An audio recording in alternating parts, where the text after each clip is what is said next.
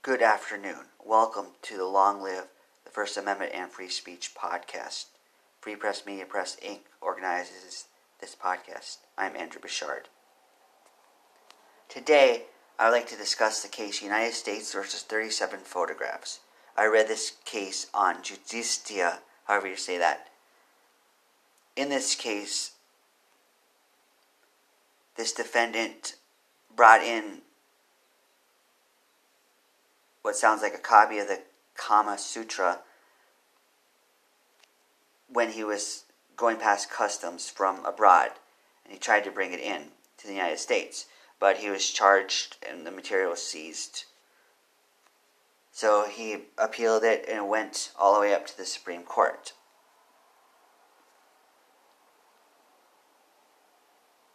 As a person who creates obscene works myself, I definitely want to see as much freedom for obscenity as possible, or even things that aren't obscene but people call obscene. And certainly, this book deserves to be distributed wherever people want to distribute it.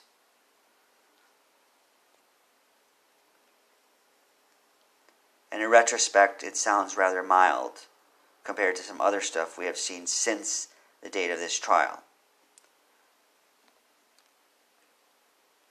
So, how did the court rule? The majority stated the following in their decision quote, the trial, the trial court read Stanley as protecting.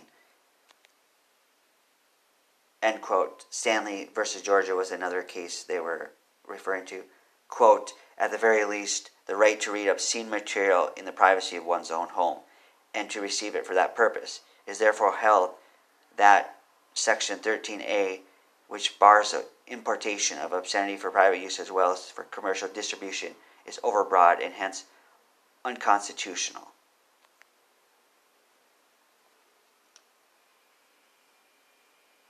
End quote. That part sounds good to me, the trial court, that is, since if you can't read obscene material in your home, what does the world come to? We got to have that right. It is not something we can have for discretion. It is something we need to mandate, something we need to affirm as an eternal value. The majority continues. Quote, the trial court erred in reading Stanley as immun- immunizing from seizure obscene materials possessed at the port of entry for the purpose of importation for private use. In United States versus Reidel, anti we have held, today held that Congress may constitutionally prevent the mails from being used for distributing pornography. End quote. I don't think that should happen. The mail should be allowed to be used for pornography distribution, whether you like it or not. We need to take a stand for that, and we need to take the First Amendment and the laws that are subservient to the First Amendment to the next level so we can allow pornography to be distributed through the mails. The majority continues that the private user under Stanley may not be prosecuted for possession of obscenity in his home does not mean that he is entitled to import it from abroad, free from the power of Congress to exclude noxious articles from commerce. Stanley's emphasis was on the freedom of thought and mind in the privacy of the home. But a port of entry is not a traveler's home. His right to be let alone neither prevents the search of his luggage nor the seizure of unprotected but illegal materials when his possession of them is discovered during a search. End quote. And then the court says the judgment of the district court is reversed and the case is remanded for further proceedings consistent with this opinion. End quote. At the very least, we need to have the privacy of the home, like I said earlier, where you can use whatever obscenity your heart feels like looking at, or viewing, or reading, or seeing, or hearing. Now, perhaps they have a point that the Customs Department needs to screen stuff out. Usually, First Amendment issues aren't dealing with the Customs Department, at least from the cases I've seen and from what I've heard and read and researched. So, this may represent a new area. We want to err on the side of the First Amendment. So I would like to have seen Stanley be allowed to do this. And certainly, this book isn't going to cause direct harm to anybody. Guns, we can certainly screen those. Weapons, drugs, maybe if you're if you support the criminalization of drugs. What other things, but not books like this. The custom official, you should just let it pass. Although this court didn't rule the way we may have wanted it to, the dissenting opinion had some valid points. The dissenters state, quote, I dissent from the judgments of the court for the reasons stated in my prior opinions. In my view, the First Amendment denies Congress the power to act as a censor and determines what books our citizens may read and what pictures they may watch. End quote. Yes, right on. The customs officials here were acting as a censor, you could say, and that seems to be the view of the defendant here. So we don't want to allow them that power. The dissenters continue. Quote, I particularly regret to see the court revive the doctrine of Roth versus the United States that obscenity is speech for some reason unprotected by the First Amendment. As the court's many decisions in this area demonstrate, it is extremely difficult for judges or any other citizens to agree on what is obscene, since the distinctions between protected speech and obscenity are so elusive and obscure.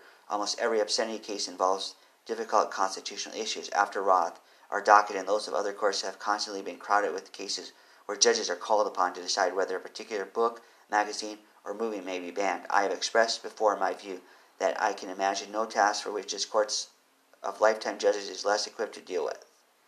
End quote. Right on, right on, right on. People often say obscenity is one of the exceptions to the First Amendment. Now, I don't believe there should be no exceptions, but very few. And obscenity should not be one of them. So I definitely agree with his judge when he stated that we need to reconsider the fact that obscenity is unprotected. So it should be protected. They continue. Let's go back to another point before I read that. Next quote. Yes, this judge is making another good point that it's a waste of time for judges to scrutinize every single book and have endless debate over every single book whether it should be allowed or whether it's obscene or not. Indeed, it is a waste of time. At the very least, it's a waste of time. Of course, the principle of freedom of speech is the ultimate principle. It's also wise to not waste time of government agents. So that's another good point. The dissenting opinion continues. Thus, for the foreseeable future, this court may sit as a board of supreme censors sifting through books and magazines, and watching movies because some official fears they deal too explicitly with sex. I can imagine no more distasteful, useless, and time consuming task for members of this court than perusing this material to determine whether it has redeeming social value. This absurd spectacle could be avoided if we would adhere to the literal command of the First Amendment that Congress shall make no law abridging the freedom of the speech or the, the press. End quote. Right on, right on, right on, right on.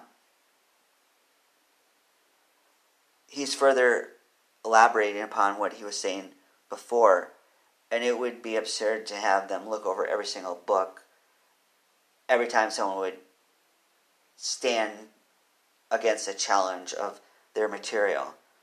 And besides, some obscene material is probably not good for your mind, though it should be allowed. When I've looked at too much obscene material, it does cause bad dreams and stuff like that. So it's not necessarily wise to watch it. And why do we want to expose our Supreme Court people to this any more than they have to? So that's a good point. But yes, I like the literal definition of the First Amendment here by this judge that we need to take the First Amendment to the highest degree and indeed include obscenity in that. As this dissenting opinion continues. But, quote, but it is never satisfactorily explained just why a trials court reading of Stanley was erroneous. It would seem to me that if a citizen has the right to possess obscene material in the privacy of his home, he should have the right to receive it voluntarily through the mail. Certainly, when a man legally purchases such material abroad, he should be able to bring it with him through customs to read later in his home. The mere act of importation for private use can hardly be more offensive to others than his private perusal in one's home. The right to read and view any literature and pictures at home is hollow indeed if it does not include the right to carry that material privately in one's luggage when entering the country. End quote. Great point. If you can't get it to your home, how can you read it? And besides, do we want to make a distinction between stuff we get in domestically or stuff brought abroad? I'd rather not. So the judge continues, quote, do not, I do not understand why the plurality feels so free to abandon previous precedents protecting the cherished freedoms of press and speech. I cannot, of course, believe it is bowing, bowing to popular passions and what it perceives to be the temper of the times. As I have said before, our Constitution was not written in the sands to be washed away by each wave of judges blown in each successive political wind that brings new political administrations into temporary power. End quote. Indeed, this document, the First Amendment, is eternal. And we need to keep it that way. And we need to keep it as strong as possible, as broad as possible, and take it to the highest level. So, how will you advance the First Amendment, freedom of speech, and third parties today? Long live the First Amendment and free speech. Goodbye.